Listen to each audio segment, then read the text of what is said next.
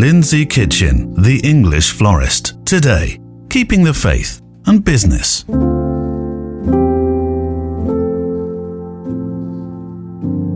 Welcome to the English Florist podcast. I am very excited to be talking about a subject which comes up quite a lot um, when I do business one to ones with fellow florists. And I think it's very pertinent to this current economic climate of this pandemic that we're in and the lack of work for us event florists. I um, completely acknowledge that a lot of florists are busy arranging flowers and delivering if you're working in a shop. You know, funeral flowers, floristry life is ticking on, but event floristry life is very much in the doldrums. And it's something that comes up a lot about, you know, should I have a set aesthetic? Should I be selling a particular style of floristry exclusively. And this is quite controversial, really, because I question the advice that's been put out there by a lot of bodies because they're not necessarily florists themselves or they haven't run successful floristry businesses. Why would they suggest that sort of advice? Because to me, it doesn't make sense. And, and so today, I really wanted just to explore my point of view, how I see it. Is it all about Instagram? No. I don't think it is all about Instagram. I think that is one aspect of one's virtual shop window. Um, but I think people put a lot of onus on Instagram, and I think that's not good. I think you have to open it up to the people in your locality. Um, you know, there are other social media platforms or other platforms outlets that you can advertise your business on. So don't put all your eggs in one basket. It's not all about Instagram. Yes, it's an important you need to be on there. You need to be exhibit you know showing who you are and what you do. And yes, of course, it's like anything. Today I'm sitting here behind the microphone and and poor Neil James I've got no makeup on. But actually if I was to stand in front of the camera, I would have powdered my nose and done my hair. So, yes, you only want to put out the best bits of you. You know that's that's a given, um, but I think you need to look wider and you need to be more versatile. And again, I go back to the fact that right in this economic climate that we're in, that is more important than ever.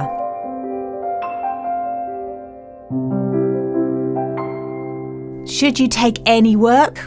Well, that's really up to you. For me, at the moment, I have virtually no weddings. I mean, I've done one small wedding since March, and we're now at the middle to the end of October. And I am taking any work, any work, any floristry work, because because it's my income. Um, and I'm not embarrassed to say that. It's business. And I'm fortunate enough that I can turn my hand to most styles of floristry. So if somebody wanted, I don't know, they just wanted something that I don't normally do, or they wanted me to create an arrangement with flowers that I wouldn't ordinarily use, I think up to a point, I would definitely take that work. There are certain things I've never done in funeral work, like I don't do letters and things like that. Um, and I don't do traditional basing and things like that partly because I'm not particularly well skilled at it. But I think for the most part, I take most work at the moment. And there is no shame in that. Um, it's not beneath me to do that. This is business. And I think, I think we should think about that very, very carefully. So let me support that with a story. I was out a couple of months ago with my brother in Kent, and we were we were cycling the lanes of uh, the motherland. I come from Kent, and my brother still lives there. And we went over this one way bridge and a car came in the opposite direction. And both my brother and I had to unclip our pedals and nearly fell off the bike and and Alistair kind of went oi oi to this guy and he literally stopped his car and came after us and as we cycled off, you know, it was a close one. I said to Alistair, "You wouldn't want one of him as your customers, would you?" And Alistair has a business um, in Kent, and he said, "Linz, everyone's my customer. His money is as good as anybody else's." And I think it's I think that's a really good analogy for business at large. For me as a florist, it's like anyone's business is business. And if I can turn my hand and create flowers for them, then fair play to me, I say, and fair play to anyone who does actually turn their hand and finds business in places that they wouldn't have ordinarily have found that business. It is a controversial thing about Instagram and the advice that we get given from various um, sources. For example, people who obviously have an expertise in social media and maybe sort of branding and things like that. And, you know, whilst I think they probably bring a very valid contribution to our marketplace, I do question some of the advice that is given. And I'm saying that because I'm obviously meeting florists who are coming for business one to ones with me and asking what I think. And so I'm genuinely just putting it back in there. I'm sharing my opinion. And it's not black and white. And we all have to do our own thing. So, you know, I'm, I'm not here to offend anyone but this is my my my own personal viewpoint and that is that you know what it's not just about colour and style, it's about business. And I think, yes, we all have an aesthetic. We all aspire to be a certain type of florist, have a, a certain approach, uh, way we do things. But, you know, ultimately, we want to run a business, and a business is about generating income. And it's a dirty word for a lot of people. And I'm not apologising about it. And it's one of the first things I get out in the open when I do business one to ones with fellow florists is let's just talk about the fact that, you know, I need to see the colour of your money. And, you know, it's like, oh, you know, oh my God, it's not all pretty and flowery, is it? No, and it doesn't come in pastel and peach. It's money, okay? It's what we're here to do to earn an income. And therefore, how we go about that, you know, we have to open up all avenues.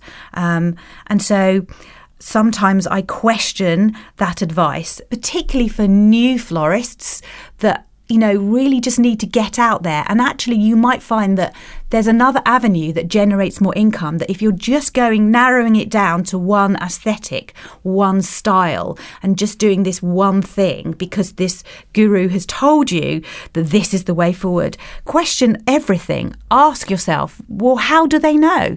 Are they jobbing florists?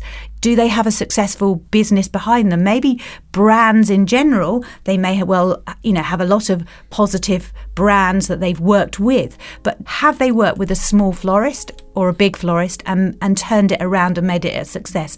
You need to question everything. And so that's the bit that I kind of get stuck on because this comes up time and again. And I think it's a really important subject that florists should consider.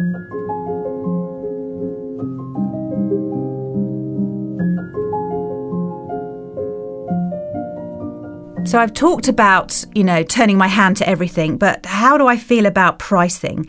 Pricing's a difficult one, and actually it moves. It's a movable goalpost for me anyway.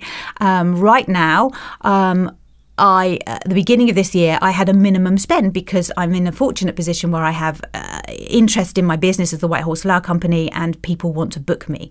And um, I try to just do, because I work for myself, I try to do one wedding a weekend. Occasionally, I can straddle two if there's a gap a day between the two weddings.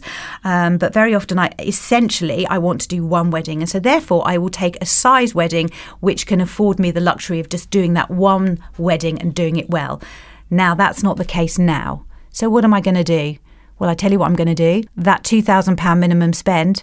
I've put it on hold. You know what? All of my couples that had a minimum spend when they signed up with me want to reduce their weddings. No, I'm not going to punish them. Of course, I'm not going to do that. This is the situation that none of us plan to find ourselves in. Therefore, all of those minimum spends have gone out the window. I want to serve my clients and do the best job for them within the situation that we all find ourselves in. So that is a movable goalpost for me.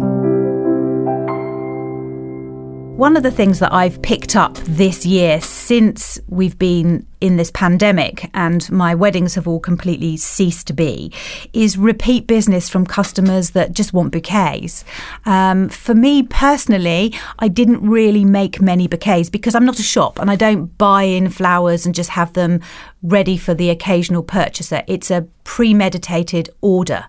Um, and there is a minimum spend on that, actually. I think that's fair to say that I can't just do a £20 bouquet because I'd probably have to buy £30 worth of flowers. In fact, there's a minimum spend from my wholesalers very often. And so I have to have a minimum spend for those things. So my customers come along and often then lose them because they don't want to spend that much money. And that's fair enough. I send them to the local florist shop, and that's there's no hard feelings. Business is going somewhere else, and that's fine. Repeat business has come for me through people who love my style of floristry. And I've been tapping into my local resources, my local growers, and they are loving the fact that I just say, well, it's whatever the grower's got in her field this week. And they love that. And they have come back time and again. And so I've started really enjoying doing hand tied seasonal bouquets, truly embracing the seasons and just literally, it's like ready, steady, cook for flowers. You know, I just get my bucket and it's like, ooh, lovely. You know, sometimes I can say, well, I've got two bouquets this week and this lady, she wants really bright ones or no, you know, no orange and yellow, but have you got anything pastely or something? So I, am not being really specific, just maybe a hint on the colour that I'm tweaking.